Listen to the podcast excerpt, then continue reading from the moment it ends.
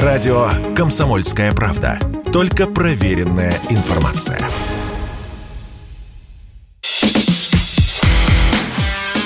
Диалоги на Радио КП. Беседуем с теми, кому есть что сказать. Здравствуйте, друзья. В студии радио «Комсомольская правда» Иван Панкин. Это диалоги с Петром Лидовым, директором по коммуникациям медиагруппы «Россия». Сегодня здравствуйте, Петр. Здравствуйте. Если кто-то, э, путешествуя по YouTube, натыкается на проект «Изолента», пожалуйста, Петр ее основатель. Ну и один из ведущих, разумеется. И поздравляем его с тем, что какой-то по счету у вас выпуск юбилейный тысячный, вы сказали? Тысячный вчера был. Поздравляем. А ведь когда-то давно, когда-то давно, там у вас были ныне признанные иноагентами люди, такие как Венедиктов, бывший глава закрытой уже радиостанциях Москвы. Но Да, сейчас вы таких людей избегаете. Алексеевич. Но сейчас вы таких людей избегаете. Что это? Ну нет, у нас я, я бы не сказал, что это было как явление, что у нас были такие люди прямо. Венедиктов был. У нас мы завели, кстати, рубрику там такую придумали. А, ну, меня все время тянуло во что-нибудь такое познавательное, развлекательное. Не не просто, а, чтобы полезно было, чтобы как-то да, давайте разберемся. И мы придумали рубрику «Главред», где, кстати, был и руководитель комсомольской правды Сунгоркин. А, Он, по-моему, был первым у нас, кстати. И Венедиктов был в качестве главреда «Эхо Москвы», ну и, собственно, еще пара человек, а потом что-то она как-то сгинула. Вот, так что, да, всякое бывало. Но такие люди, как Венедиктов с точки зрения иноагентства, я бы не сказал, что у нас много было. Но я к тому, что сейчас-то вы уже в принципе таких не зовете. Всех тех, кто признан агентом, почему-то вы их вот обходите да мы и стороной. раньше как-то их не звали. Ага, ну хорошо. Я не сказал, что что-то поменялось. Говорить будем про свободу слова и демократию, с вашего позволения. О чем же еще? Вы внук легендарного человека, советского журналиста военкора, вашего тезки Петра Лидова. А он в свое время открыл миру имя Зои Космодемьянской. Кстати, вот когда несколько лет назад карикатурист Бельжо назвал ее сумасшедшей в соцсетях, поднялся страшный, дикий скандал. Он потом извинялся. Вас, кстати, вот тогда эти слова задели как-то? Да. Почему? Ну, э, мне вообще кажется, что там, там что-то было, сейчас я, правда, не вспомню. Он Там- наткнулся где-то на ее медкарту, в которой значилось, что она была умалишенной. Ну, вот э, такой вывод, насколько я помню, был сделан им тогда. Это было лет шесть назад. Надо вспомнить. Там надо вспомнить, он что-то очень действительно не- ну, что-то гадкое написал именно по поводу что ли казни или вот чего-то такого. А, И да, меня это задело. Я с Бельжото не знаком, собственно, но у меня тогда было такое заочное желание при встрече как-то, так сказать, ему объяснить все не при помощи языка. Вот, вот. То есть Ну, к рукоприкладству прибегнуть. У меня прям вот, знаете, бывает иногда хочется в морду дать кому-нибудь. Вот у меня было такое желание. А да. как же вот свобода слова? Скажите, вы же журналист. Более того, вы Нет. в свое время были пресс-секретарем Мегафона. Да. Сейчас вы директор по коммуникациям, а вы сразу в морду. Ну как так? Нет, я же говорю, что это желание было, я же его не реализовал, я не являюсь руководителем, другом, там еще кем-то, господин Бельжо, чтобы это применить на практике. Если бы он был моим подчиненным, то я бы это точно сделал. Причем ясненько. С субординацией у вас в коллективе, мне все да. понятно. Ну или как-то знаком с ним был бы. А так это, это скорее вы же спросили про эмоции. Вот это были мои эмоции, я вам честно рассказал. Вот я не журналист, безусловно. Я никогда не был журналистом, и я к таковым Разве пресс-секретарь не имеет э, отношения к журналистской среде? Нет, наоборот, это другая И сторона. директор по коммуникациям. Это другая сторона профессии. Это Профессии. ну, профессия информационщика. Давайте тогда так широко возьмем, потому что есть пиарщики, есть там вот люди, которые готовят информацию, те, кто с ней работает. Часть этих людей, я бы сказал, что это журналисты. И, на мой взгляд, журналист, конечно, гораздо более сложная и достойная профессия, чем вот там пиарщик и директор по коммуникации с моей точки зрения. Поэтому меня, конечно, тянет куда-то и в эту сторону. Вот. Но, на мой взгляд, журналист, конечно, это я пока недостоин называться Ну, журналистом, мне кажется. Хорошо, пока тогда что нужно сделать, чтобы иметь честь и возможность назвать себя журналистом? Ну, я думаю, что э, надо бы, конечно, э, чтобы, во-первых, тебя оценили другие, но мне кажется, надо сделать что-то общественно значимое. Вот, что-то такое важное вскрыть. Как-то Так вот, мир- Бельжо, Бельжо вскрыл. мир Он, правда, карикатурист, но это тоже одна из сторон профессии. Он вскрыл, пожалуйста, вам. Ну, Бельжо, мне, мне кажется, здесь просто повел себя некрасиво и некорректно. Вот, и совершенно ничего он не вскрыл, а он просто надругался над памятью а, человека. И более того, я думаю даже, что важнее. Он, конечно, хотел надругаться над образом, а над образом, над э, символом. Это сродни, знаете, ну, ну, скорее, вы знаете, что я не сторонник, я вообще не верующий. Ну, вот оскорбление чувства верующих, что-то из этой сферы. Он плевал-то не в Зою Космодемьянскую, и он плевал, конечно, в людей, которые считают этот символ святым. Ну, вот, вот собственно, и все. Поэтому здесь немножко другой контекст. Ничего он там не вскрыл полезного. К тому же то, что он вскрыл, мне кажется, весьма сомнительно. Вы мои планы перепутали сейчас. Я хотел уже пойти дальше по теме, но придется затронуть весьма волнующую тему, которую вы задели, про оскорбление чувств верующих. А с вашей точки зрения, то, что сейчас происходит, когда какие-то неопознанные обществом верующие на что-то оскорбляются, взять недавний скандал с новым фильмом, сериалом «Монастырь», угу. который Кинопоиск выпустил с Ивлеевой, и, да, с Ивлеевой и Янковским, ну, сыном Янковского, Филиппом. Он оскорбил чувства каких-то верующих. Каких верующих чувств он оскорбил, я понятия не имею. Я один из верующих. Я оскорблен не был. Я сериал, правда, не смотрел, но вряд ли бы он меня оскорбил. Похоже, да. Вряд ли бы он меня оскорбил, да. Говорят, там Гола Евлеева. Я бы, ну, кстати, посмотреть надо обязательно. Да, я как верующий пооскорбляюсь, но тихо про себя. Так вот, чего это вдруг мы взяли за моду? Во-первых, оскорбляться на все, а во-вторых, потом заставлять людей извиняться. Слушайте, за то, на что мы оскорбились, якобы. Да, это очень хорошая и важная тема, мне кажется. Я не эксперт совсем в этих вопросах, но мое личное мнение примерно такое, что а, наша страна сейчас находится в поиске вот тех самых ну, страна не, не, не власть, там, да, не, не, не люди Я понял, общество. а общество, по большому счету, знаете, идет таким в этом вопросе довольно непростым путем проб и ошибок. Знаете, как наступает, там здесь вот нельзя, здесь там камень упал, по дорожке такой идет. И мне кажется, это процесс, когда все это устоится, выработаются какие-то нормы, и получится действительно отделять ну, настоящие какие-то вещи, которые делать не стоит. Ну, типа, вот, э, не знаю, мне кажется, очевидный пример – это танец э, Пущерает в храме. Да? Ну, как бы, от других, которые, в общем, к этому особого отношения не имеют, этих бесконечных изменений, мне кажется, их стало поменьше, время нужно просто. А, согласен в том смысле, если вы, если вы это имеете в виду, что иногда перебор случается, и мне это тоже не очень нравится, но вот да, идем мы вот таким путем. Но не надо ездить там, на чемпионат мира в Катар, на мой взгляд, с ЛГБТ-флагом. И просто из уважения уважение к их э, к традициям. А может быть, тогда не надо брать на себя ответственность проводить чемпионат мира? Нет, почему же надо? Вот у нас по Москве ходили с разными флагами, кстати, их никто не трогал. У туристы. нас это приемлемо, а там Да, нет. причем разрешали курить и пить в общественных местах. Да, да, согласен. Но у нас, у нас это приемлемо в обществе, оно у нас такое европейское. Так у нас свободное. есть закон, что нельзя, по-моему, курить в общественных местах. А? Ну, у нас много законов, которые, вот. которые не особо соблюдаются. Да, Они да, же да. созданы для того, чтобы какую-то декларацию такую сделать. Вот сейчас тоже вам, извините, сейчас подскажу темку. Я знаю. Закон о защите, я, этом, я к этому плану о запрете пропаганды, значит, этого самого всего ЛГБТ. Тоже большой вопрос. Я вообще к нему относился весьма скептически, вот как раз до ЛГБТ-флагов в Катаре если позволите, разовью мысль. А, ну, смотрите, не очень понятно. Мы взрослые люди все. Да, и как-то, ну вот опять же вспоминаю ваш последний эфир с Бофтом, вы там эту тему обсуждали, да? Было дело, по поводу да. того, а ну, насколько там вас в жизни вот это все может куда-то там да. сдвинуть с консервативной Мы непреклонны с Бофтом. Ну, да, я, в общем, тоже в каком-то смысле. Но э, смотрите, э, когда э, западная какая-то такая цивилизация выезжает в общество, где, по большому счету, исламские традиции, и там начинает навязывать, вот именно навязывать свои какие-то идеи, это вызывает вопрос, из какого, собственно, перепугу. Слушайте, ну, во-первых, к футболу это отношение не имеет. Хочется вам там продвинуть какие-то свои ценности. Пожалуйста, ну, у себя дома, там, в Голландии, в Германии, в Англии, ради бога. Но имейте уважение, мир разный. Где-то это не принято. И вот с этой точки зрения я как-то немножко пересмотрел эту мысль. По-моему, декларация такая Государственной Думы сделана, сделанная имеет право на существование. Другой, конечно, большой вопрос, как это будет все реализовываться и соблюдаться. А тут э, есть моменты, так сказать, э, ну вот схожее с тем, что курить э, вроде как нельзя в общественных местах, а, а все курят. Запрет, вот закон о запрете пропаганды ЛГБТ, ведь я как нормальный человек, наверное, не против, я понимаю, в какой стране мы живем, в том смысле, что в стране традиции, вот это вот все. Мы консерваторы, то есть это норм, как бы для нас.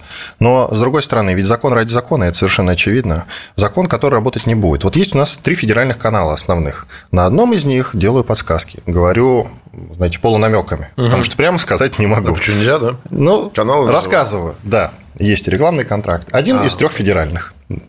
Там работает ведущий, он один из хедлайнеров, он ведет ток-шоу и прочие проекты.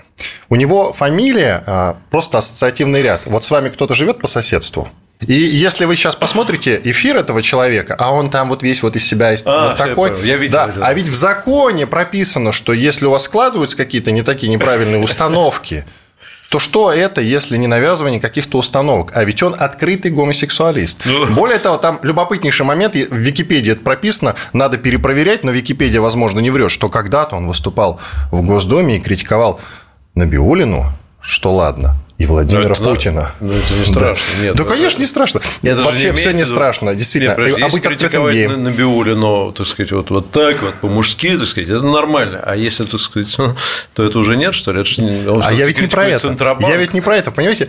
Проблемка тут, видите, со всех ракурсов, откуда не подойди. Сложно, Наверное, все-таки ведущий федерального канала должен по поводу Путина помалкивать э, лишний раз. Вы не находите? Я, честно говоря, не очень понимаю, о чем вы говорите. Когда он был в Госдуме, но может быть. Но это Википедия написано. Ведущий федерального канала по поводу Путина помалкивать, но это слишком общий посыл. Но там есть у них начальство, они разберутся, что угу. там делать. То есть вы у нас за цензуру, оказывается? Нет, нет, я за редакционную политику, я просто не начальником на федеральных каналах, то я откуда знаю, что они там говорят.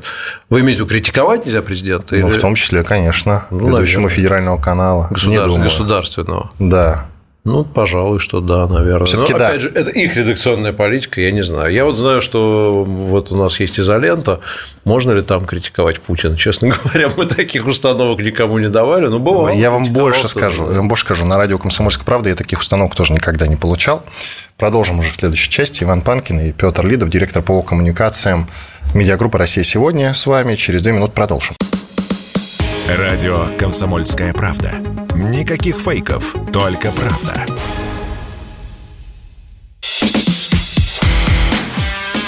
Диалоги на Радио КП. Беседуем с теми, кому есть что сказать.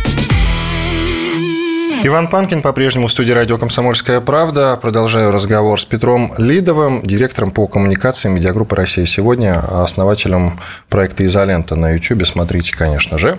Идем дальше. Мы затронули весьма волнующую тему. Я вообще хотел про другое говорить, но раз затронули, давайте уже покончим с этим. Тут есть вот мы говорили про закон о запрете пропаганды ЛГБТ. Мы, конечно же, против пропаганды ЛГБТ, но она ведь повсюду. Она есть в видеоиграх. Например, The Last of Us, особенно вторая часть, она сконцентрирована на э, сюжете вокруг героини, которая является открытой лесбиянкой, например. Это игра поколения. И первая часть, и вторая. То есть это видеоигра, в которую играют все подростки и неподростки в мире. Угу.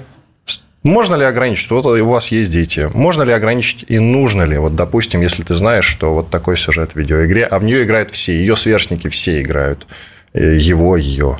Невозможно. Ну, можно попробовать, конечно, но она пролезет и, будет. Поэтому, что касается детей, то нужно вести контрпропаганду, если это так можно так назвать, нужно им объяснять, показывать. То есть, понимаете, от того, что мы запретим что-то где-то, оно же не исчезнет. Тут, наверное, вопрос в другом. А, вопрос в том, что а, закон может ли быть закон, а, ну, правильное рассмотрение закона, это как а, значит, норма, которая подразумевает реализацию, последовательную, подзаконные акты, где чего можно, где чего нельзя, но зачастую же законы бывают фактически декларацией политической позиции. И, и зачастую даже, может быть, никто точно не знает, как их вообще реализовывать.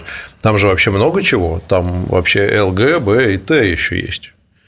Вот. Это лесбиянки, геи, бисексуалы что, кстати, уже проблема, потому что бисексуалы – это вообще и нашим, и вашим. Термин обмен. Нет, там проблема у них, потому что на самом деле сейчас мультисексуализм у них. Там бисексуал это уже а, оскорбление многих гендеров. Как может быть бисексуал? А, ну это да. Вот в Америке знает, множество как... гендеров, не два, не три, не да, четыре. То есть, ты, угу. ты как бы говоря бисексуал, подразумеваешь, что только два гендера. Как же так? Это же вообще несерьезно, надо менять термин.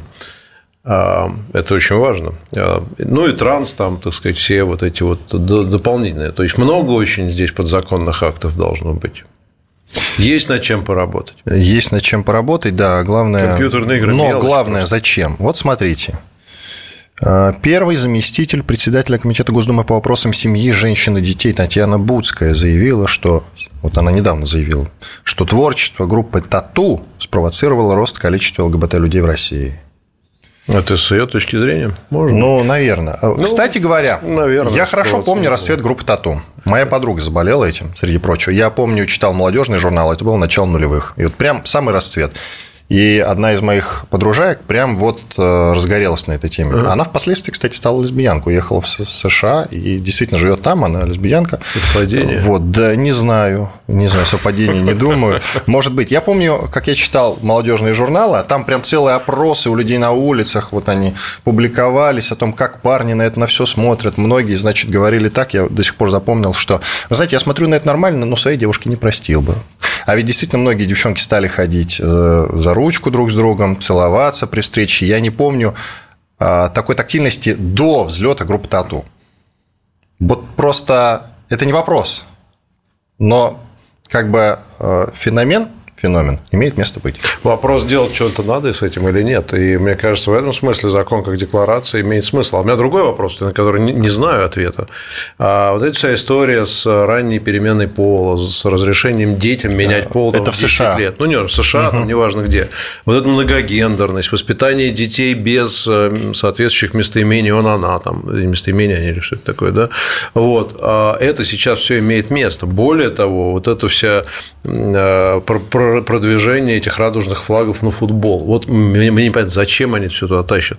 Им что, вот, вот, вот в чем глубокий смысл? Мир для, должен быть свободен от предрассудков. Вот лозунг. Нет, ну там же много есть нюансов. Можно тогда сегодня, так сказать, эту тему, завтра другую. Предрассудков огромное количество.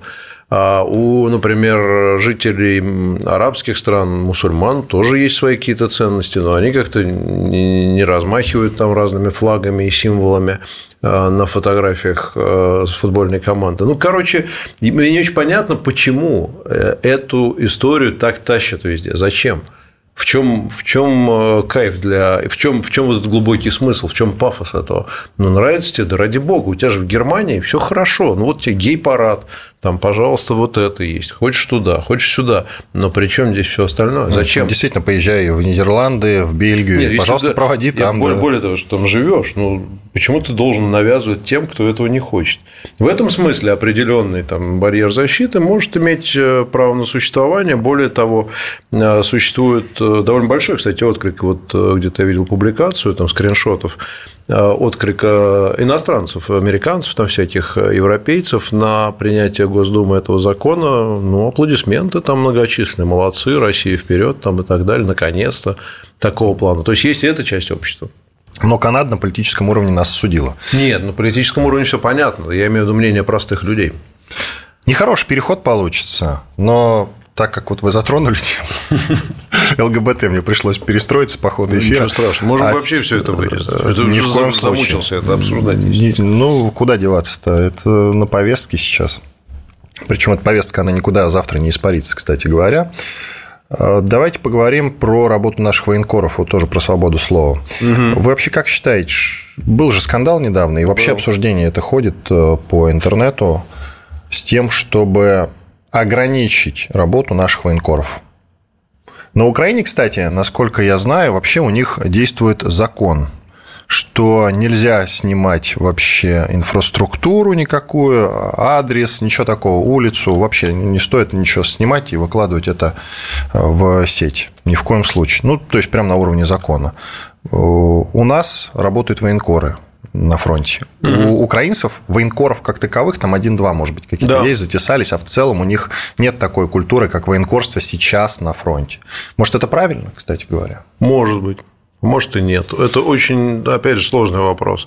С одной стороны, душа как бы просят, э, ну и многие вот наши зрители всегда говорят, вот во время войны был голос Левитана и, и все, и нормально. И все вот приходили два раза в день к репродуктору послушали и дальше шли спокойно работать, все для фронта. У нас тоже два раза в день есть брифинги Коношенкова. Да, у нас говоря. есть брифинги Коношенкова. На этом фоне, конечно, многие военкоры создают это объективно, создают трудности для действий Министерства обороны, потому что для Министерства обороны идеальный, полный, идеально было бы иметь полный контроль над информационной ситуацией. Не успех любит тишину, понятно. Да, ну если, ну, слушайте, ну, военкор, допустим, выезжает на передовую, сообщает, что населенный пункт там какой-то взят или не взят и так далее. Естественно, это расходится какими-то миллионными, и, естественно, это долетает до всех руководителей, и мы прекрасно понимаем, что начинается. Да? Звонки друг другу, а почему мне не доложили, а как вы допустили, ну, вот это все. Это, конечно, не способствует, с одной стороны.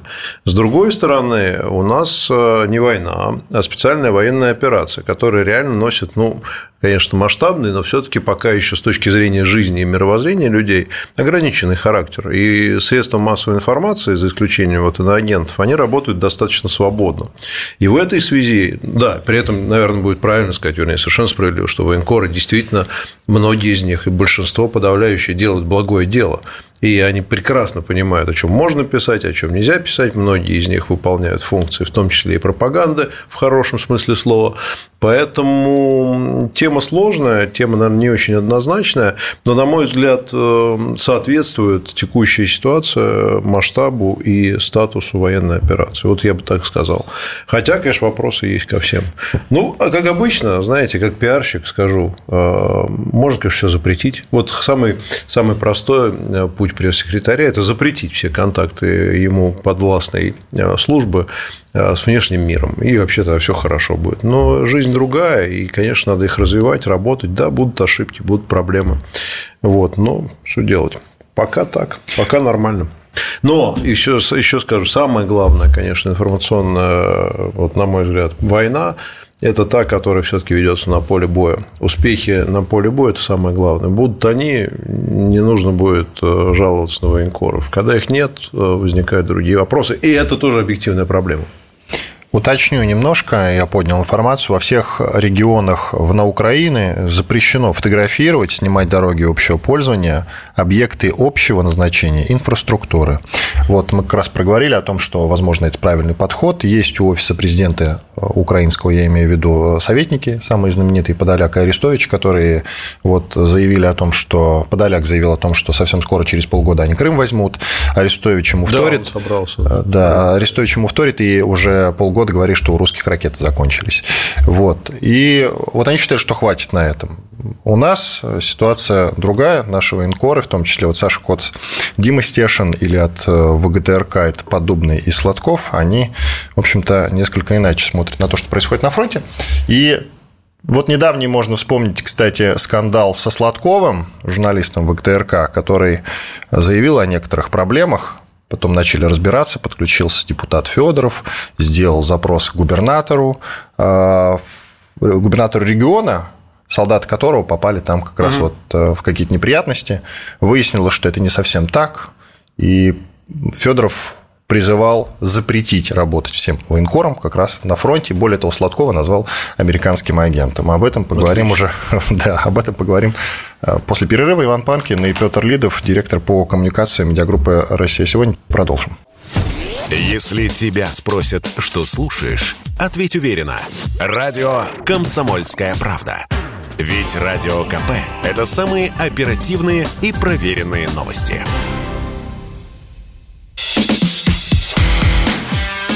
Диалоги на Радио КП. Беседуем с теми, кому есть что сказать.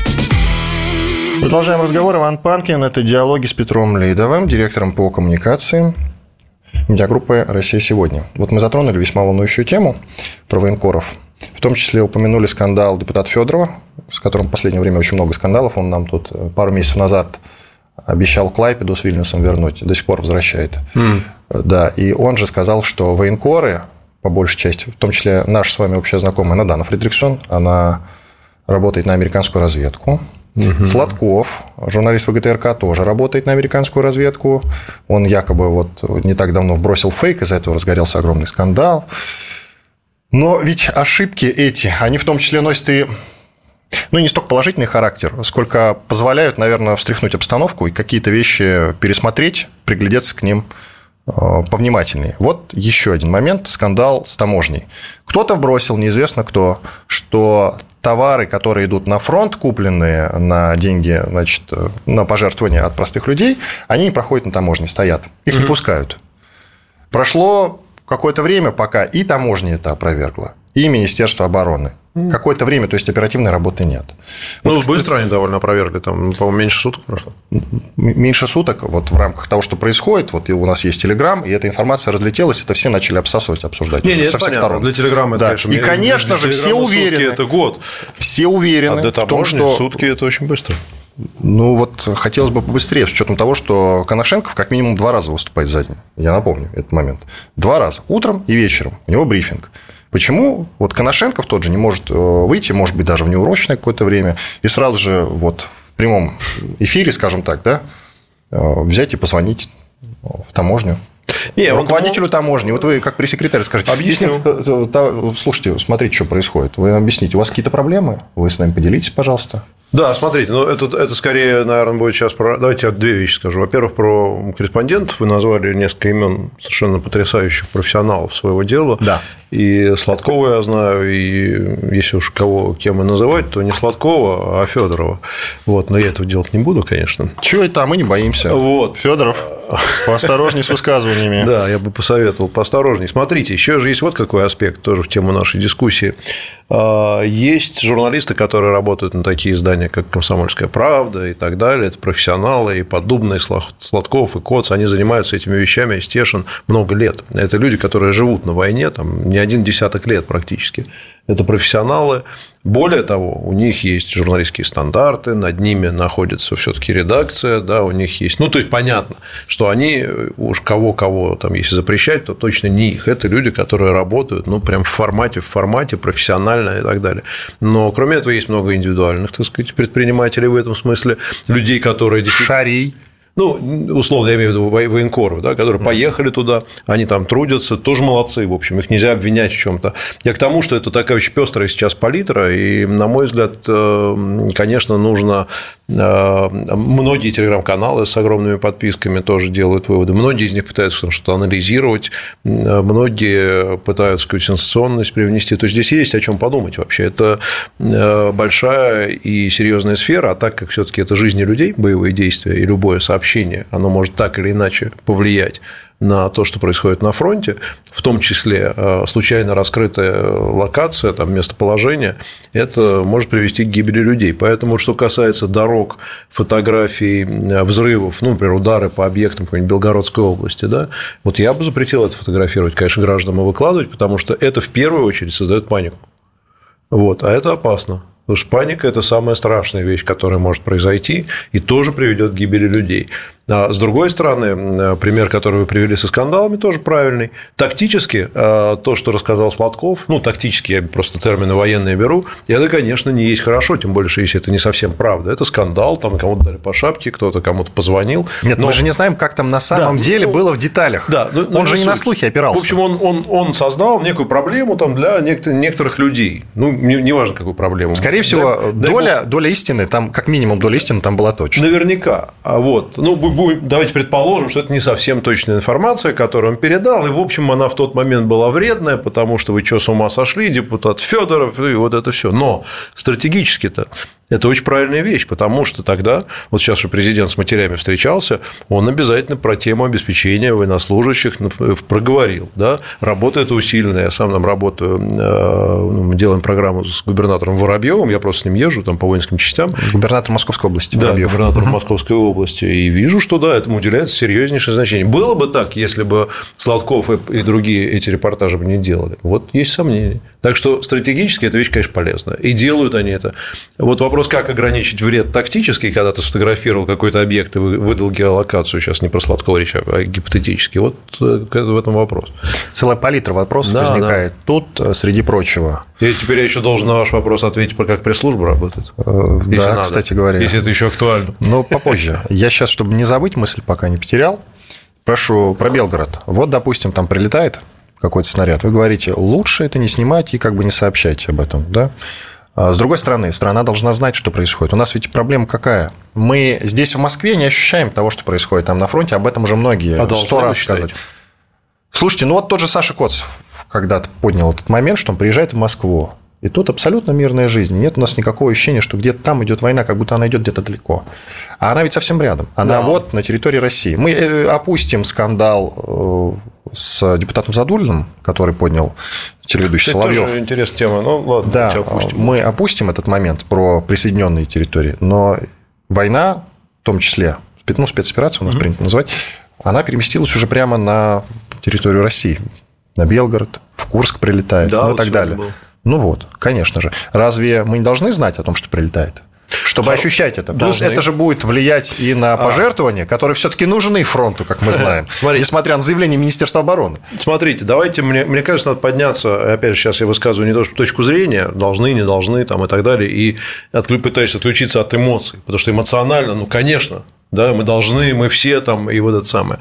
Вот, но смотрите, если подняться на более высокий уровень, еще раз, государство и руководство страны считает, что у нас э, сейчас идет ограниченная ограниченная, хотя и масштабная, но все-таки спецоперация. У нас не война. Возможно, принципиально важно для государства, чтобы экономика и все остальные процессы работали как обычно, как работают в мирное время. Потому что можно, конечно, перестроиться на войну. Ну, я думаю, что так они, может быть, считают. С этой точки зрения вполне возможно, что не нужно создавать ощущение вот этого все пропало, мы все должны подняться, потому что время-то еще не пришло. А когда оно действительно придет, вот тогда начнется а, и соответствующая информация, и а, соответствующее информирование населения, мобилизация, ну, скажем, такая духовное население. Может быть, а, с точки зрения стратегии, особенно если эта стратегия сейчас, как видим из того, что происходит на полях сражений, что эта стратегия скорее долгосрочная, а, может быть, сейчас просто не время. Опять же, это не мое мнение, я просто пытаюсь со стороны на это все дело посмотреть. Вот. Э, для меня тоже, и мы в эфирах часто поднимаем вопрос такой, ну, вот сейчас праздновать, например, что-нибудь в ресторане, как оно вообще, когда люди гибнут, да, с одной стороны. Некоторые ребята с передовой говорят, да, конечно, празднуйте, вы что, мы ради этого и воюем, чтобы вы там праздновать могли например. Не надо создавать иллюзии, что тут все пропало. Но как-то ограничено, да, без фейерверков. Но тем не менее, какие переборы надо убирать. И вот это, мне кажется, может быть и здравый подход. А, хотя, конечно, есть эмоциональная позиция, и многие в эфирах ее, на мой взгляд, эксплуатируют, когда говорят, да мы вот сейчас тут все должны и так далее. Ну, у людей эта мысль, конечно, есть. Важная тоже история темы, опять у меня нет однозначного ответа, к сожалению. А ни у кого нет. Вот, кстати, тогда усложним задачу как пресс-секретарю вопрос, ну и как директор по Нет, коммуникации. У меня, есть, у меня новый пресс-секретарь сейчас есть. Ну, я понимаю, что я у вас начальник. Есть. Наверняка красивая девушка, убежден. Нет, это, между прочим, отслуживший срочную службу и работавший в Министерстве обороны а, молодой мужчина. Это очень патриотично с вашей стороны так поступить, а не красивую девушку нанять. А, смотрите, вот все-таки как к бывшему, хоть и бывшему, но пресс-секретарю в душе, бывших Нет, пресс-секретарей. Да, бывших пресс-секретарей, бывших пресс-секретарей не бывает, как известно. Вот а, Министерство обороны, скажем, приходит к вам, угу. кладет огромную котлету денежную, значит, и говорит, Петь, вот ты знаешь, мы хотим стать современными. Петр Алексеевич. Ну, это вы уже им скажете. Это вы им скажете. А, тогда да. я То есть, еще... вообще для вас Петр Алексеевич. А они говорят, вообще-то вот. для нас Петя. Вот. Потом переводите взгляд на котлету на денежную вот такого вот размера, и Петя нормально. В общем, э, что предложите? Что им сделать надо? Да, да. Слушайте, я не, не сильно в материале. На мой взгляд, кстати, а, я, если поделюсь наблюдениями, мне кажется, мы недооцениваем а, работу Коношенкова. А, ну, не, не мы с вами, а народ. Все ждут, все думают, что там вот все это вот неинтересно, а вот, вот в телеграм-каналах там написано, никто особо не следит. А ведь он действительно, абсолютно правы, значит, регулярно, четко, в определенном формате выдает информацию. На мой взгляд, то, что они делают, а, вполне достаточно. А вот так вот на выходе, при условии, при условии побед на фронте. То есть, если есть победа или если они знают, что они вот-вот будут, то тогда это окей. А вот когда их нет, то этого, конечно, мало. Вот. А что посоветовать? Ну, смотрите, у них, они Министерство обороны все таки они а, выполняют свою функцию. Э, наверное, ну, я знаю, на практике довольно много было нюансов сложных э, взаимоотношения журналистов с ними, попадание в зоны, и они не пускают, и все такое. Там можно найти обходные пути через другие подразделения, еще там как-то, ну, раньше ДНР, ЛНР там, и так далее. Вот. Но Министерство обороны, э, оно все таки было довольно жестко себя вело с точки зрения ограничений, это можно было бы делать сделать более гибкой, с видеоматериалом и, там, и так далее, техническое оснащение и прочее. Но, опять же, я не глубоко в материале, поэтому совет не буду. В целом, мне кажется, они делают все правильно и очень грамотно. Они делают именно в духе один канал, ограниченное количество информации, это тоже, это тоже стратегия. И, на мой взгляд, она мне, нравится, мне она нравится, я не могу сказать, что это плохо. Иван Панкин и Петр Лидов, директор по коммуникациям медиагруппы «Россия сегодня». Делаем небольшой перерыв, после этого продолжим. Радио «Комсомольская правда». Мы быстрее телеграм-каналов.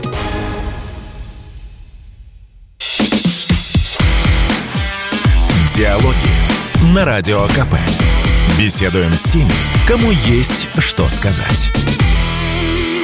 Продолжаем финальная четвертая часть нашего разговора. Я Иван Панкин, беседую с Петром Лидовым, директором по коммуникациям медиагруппы «Россия сегодня». Опять-таки затронута весьма волнующая тема. Недавний скандал депутата Затулина с телеведущим Соловьевым. Тот бросил неосторожное слово. Вообще разговор шел о том, что вот Украина заняла Херсон, который как бы российская территория угу. уже. Более того, есть опасность, что пробьют нашу оборону и займут Запорожье. Тоже российская территория уже. Является ли это поводом для удара по Украине ядерным оружием? На что Затулин сказал, что, вы знаете, он как-то так неосторожно выразился, ну, да, да. что вроде как это пока еще не совсем наша территория. Да. И зацепились. И, конечно, его осудили, и из Госдумы хотят погнать, в общем-то, пока это вопрос на рассмотрении. А это наша территория или не наша территория? Или пока что действительно территории, на которых идет война, поэтому не надо к ним относиться так, как будто это Белгород заняли?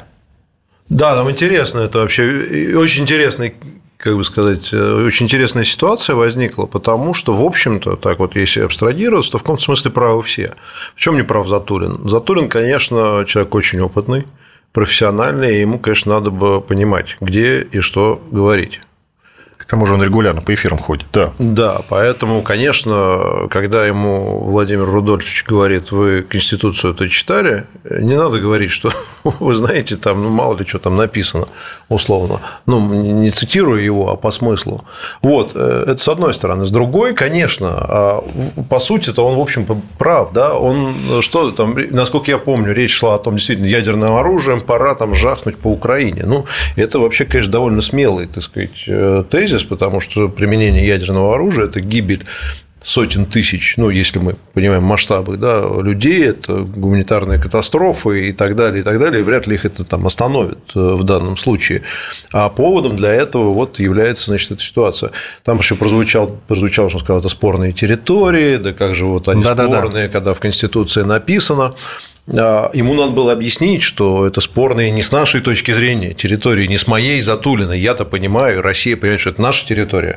Но, но он пытался объяснить, что это угроза для спецоперации, но не для России. Ну да, и в общем, на мой взгляд, конечно, и очень эмоционально люди отреагировали, нам тоже в эфир звонили, писали, если я даже не понял, что там он такого мог сказать, но, на мой взгляд, эмоционально сильно реагировать на это не надо, потому что говорит это депутат Государственной Думы, вот, а не, ну, скажем, там, президент. России или кто-то еще, там вопросов таких нет, и потом это все-таки дискуссия, э, это студия, это эмоции, это, как ни крутите, это все-таки зрелище, телевизионный продукт и так далее. Ну, не знаю, мне кажется, что слишком преувеличена вся эта ситуация, и если а, убрать форму, вот зачастую мы очень много на форму обращаем внимание, то посмотреть на суть разговора, то, ну, в общем, там особо-то обсуждать нечего. Ну, действительно, применять ядерное оружие из-за того, что часть э, Херсонской области и Запорожской занята Украиной на сегодняшний день, ну, наверное, как-то это перебор. Вот. Ну, мне так кажется. Вот. Но вообще ситуация, да, действительно, она очень непростая для всех, и, и там трудно сказать, кто там вообще, с одной стороны, не прав, вроде все как правы, с другой стороны, по форме, конечно, я считаю, что он, э, он ну, если ошибку совершил, как минимум. Тут я немножко подалю масло в огонь. Во-первых, упоминаемый нами неоднократно депутат Федоров, он же лидер движения НОД, так называемого, угу. они недавно прошлись по центру Москвы, не знаю, кто им дал разрешение на такое, но они шли с транспарантами «Ударим по Вашингтону ядерным оружием». Вот. Серьезно, абсолютно. Да, по Вашингтону ну, собрались бить. При всем уважении к движению вот этому, которое вы назвали, депутату Федорову, от того, что он повелел, приказал, посоветовал, там, не знаю, или намекнул, что надо ударить по Вашингтону ядерным оружием, этого все-таки не произойдет, потому что сегодняшние реалии удар по Вашингтону ядерным оружием будет означать в прямом смысле конец света, включая депутата Федорова, его движение нот и всех остальных. А ему кто-нибудь растолковал, как это работает? Нельзя просто нажать на кнопку, кто, значит, полетит ракета и что-то там уничтожит. Когда что-то летит на какую-то страну, обладающую ядерным потенциалом, то автоматика включается, и в ответ запускается ряд ракет, которые летят в прям противоположном направлении. Поэтому все не так просто, как кажется депутат Федоров, который, в общем-то, должен быть в теме, на мой взгляд. Я вам больше скажу, я тут работал над материалом одним по поводу ядерной гонки вооружений. Так вот, э, значит, первый план ядерного возмездия в отношении Советского Союза, он был даже план нападения, он был принят э, в конце 40-х годов в США, разработан. Так вот тогда по городу Москве, по-моему, э, в планах было написано нанесение, по-моему, около 70, что ли, ударов ядерных по Москве, и по Питеру еще 30 там с чем-то. Это так, для понимания, что будет. Вот. Э, сегодня такие возможности, я вас могу уверить, тоже есть. Ну и Сладков в нашем эфире, кстати, говорил, почему бы не ударить ядерным оружием, вот мы здесь умираем. Такие слова от него тоже звучали. Ну, про справедливости ради это говорю. А, тут актриса в прошлом, депутат в настоящем, Елена Дропека, наверняка все ее знают, а, в интервью заявила интересную вещь, которую хочу с вами тоже еще проговорить. У нас такая демократия, говорит депутат Дропека, и такая толерантность в России, что, я думаю, пора с ней заканчивать. Вы согласны с госпожой Дропека? Ну, слушайте, это совсем, я уж не знаю, о чем она говорила. Может, ну, она про нет. педофилов каких-нибудь нет, нет, нет. Она обсуждала Ивана Урганта, Ивана Урганта и тех людей, которые в обществе, которых в обществе принято считать предателями. Вот. Которые не поддерживают СВО. Вот о чем шла речь. Ну, слушайте, тут зависит все от мер. Какими мерами госпожа Дропека ну, предлагает Давайте по порядку. Бороться? Ваня Ургант предатель, Пугачева предатель, Макаревич предатель, ваше мнение? Э, Она их упоминала. В ну, насчет Урганта я бы не сказал. А что Ургант сделал такое? Ну, он, когда началась спецоперация, э, написал у себя в инсте «Страх и боль». Это раз. Так. Ужас, страх и боль. А потом в телеграм-канале то ли вечерний Ургант, то ли в его личном телеграм-канале появилась песня «Русский военный корабль, иди в известном направлении». А украинского исполнителя э, Баб, Бабченко, что ли, что ну, да. такое? Дальше время не тратить на перечисление их заслуг, я бы скажу вот как. А, значит, мне кажется, что а, вот это все внимание к перечисленным персонам, это, знаете, вот есть журналы, там какие-то, вот, где там жизни звезд вот это все пишут. Вот это вот э, такая вот новая итерация какой-то мыльной оперы. А, я считаю, что, конечно, этих людей надо лишать возможности работать и зарабатывать вот за подобные действия в России. Радикально. Вот. Эм, ну, так, чтобы они не собирали тут большие залы и так далее. Вот. Эм, может быть, они могут выйти потом и сказать, что были неправы, там, или погорячились, объяснить, э, что, что это было. Вот, раскаяться, покаяться. Этого никто, кстати, не отменял. Покаяние, раскаяние – это совершенно нормальные вещи. А желательно искренне, чтобы было, но мне кажется, это важный аспект. Это первое. Второе, мне кажется, существуют законы. Поэтому вот их как-то там наказать и бросить, я не знаю, в темницы, наверное, не, нельзя сейчас, потому что законы вот именно. этого делать не позволяют. Слава богу, пока соответствующий да. закон не, Соответственно, не введен. Да, закон не введен, поэтому какие претензии-то могут быть? Ну, страх и боль у него. Ну, что ж С другой поделать? стороны, могут оскорбиться верующие. Могут оскорбиться верующие. верующие в специальную третье, военную операцию. Я вам скажу о себе. Вы знаете, вот у меня мне проще чуть-чуть. Я в советской армии, вернее, в пограничных войсках КГБ СССР служил два года. Вот. И там такой был торжественный момент, когда ты принимаешь присягу военную. Поэтому для меня, если моя страна воюет, то даже если она не права там в чем-то, то у меня не страх и боль.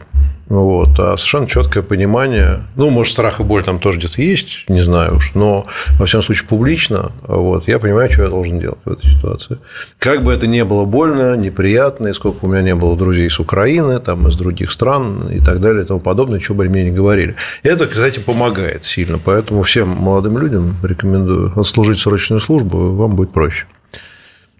Хорошо, но по поводу все-таки толерантности и демократии вы не ответили. У нас ее достаточно. А, вы ну, везде... Слушайте, вы... ну это очень... я, я могу дополнить вопрос. Вы много где э, были, жили в мире. Я, я, я вообще за толерантность и демократию да? в полном смысле слова, но бывают ситуации. Но когда... вы жили и при, скажем так, практически диктаторских режимах в Китае, например.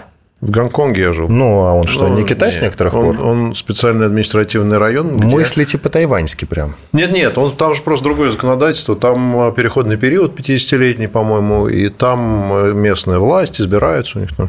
Нет, там как раз с буйным цветом цветет Ну, то, что в, у нас в общем, Дума не хорошо. приветствует. В Гонконге у нас сравним. Ну, Гонконг я бы не сравнил, есть Пакистан, например. А, Не, ну это вообще тьма какая-то. Нет, ну почему? Вот Пакистан как раз страна, победившая демократии. Только там, к сожалению, то есть там дебаты по телевизору, по полной программе, партии политические, кланы, они там постоянно борются, у них выборы. Только вот э, проблема, что там, например, когда я там работал, убили Беназир Пхутто, премьер-министр. Она не была уже премьер-министром, но тем не менее, она лидер была политической партии, крупного политического клана. Вот. После этого беснующиеся толпы разнесли в рамках демократии пол Пакистана. Вот. Весьма неприятно, вам скажу. Тогда хотелось побольше диктатуры там. Вот. Но, опять же, да нет, слушайте, это же несравнимые вещи. Вот. Все оно в головах, ну, политики, депутаты делают заявления. На мой взгляд, ключевые вещи три, которые я выделил по поводу толерантности и демократии в данном контексте. Первое, у каждого человека, которого называют предателем, если он считает, что это несправедливо, есть возможность выйти, высказаться, объясниться, там, сказать, что я вот либо такой, либо не такой, пожалуйста, никто же не запрещает, но они почему-то все молчат, ну, либо не молчат, а там продолжают деятельность. Второе – это, э, конечно, когда твоя страна э, воюет, то ты должен быть на стороне своей страны, мне кажется, ключевое. И третье – это закон. Закон очень важен, его надо соблюдать. Только бы законы делались не ради законов все-таки. Как это в Ну, случае это, с знаете, запретом пропаганды ЛГБТ. Ну, это тоже может быть декларативно. Может быть, тут такая функция декларативная, может, она тоже хороша. Ну, черт его знает. Иван Панкин и Петр Лидов, директор по коммуникациям медиагруппы «Россия сегодня», был здесь, остался доволен, я надеюсь. Спасибо большое. Да, спасибо. Я Иван Панкин. Всего доброго. Диалоги на Радио КП. Беседуем с теми, кому есть что сказать.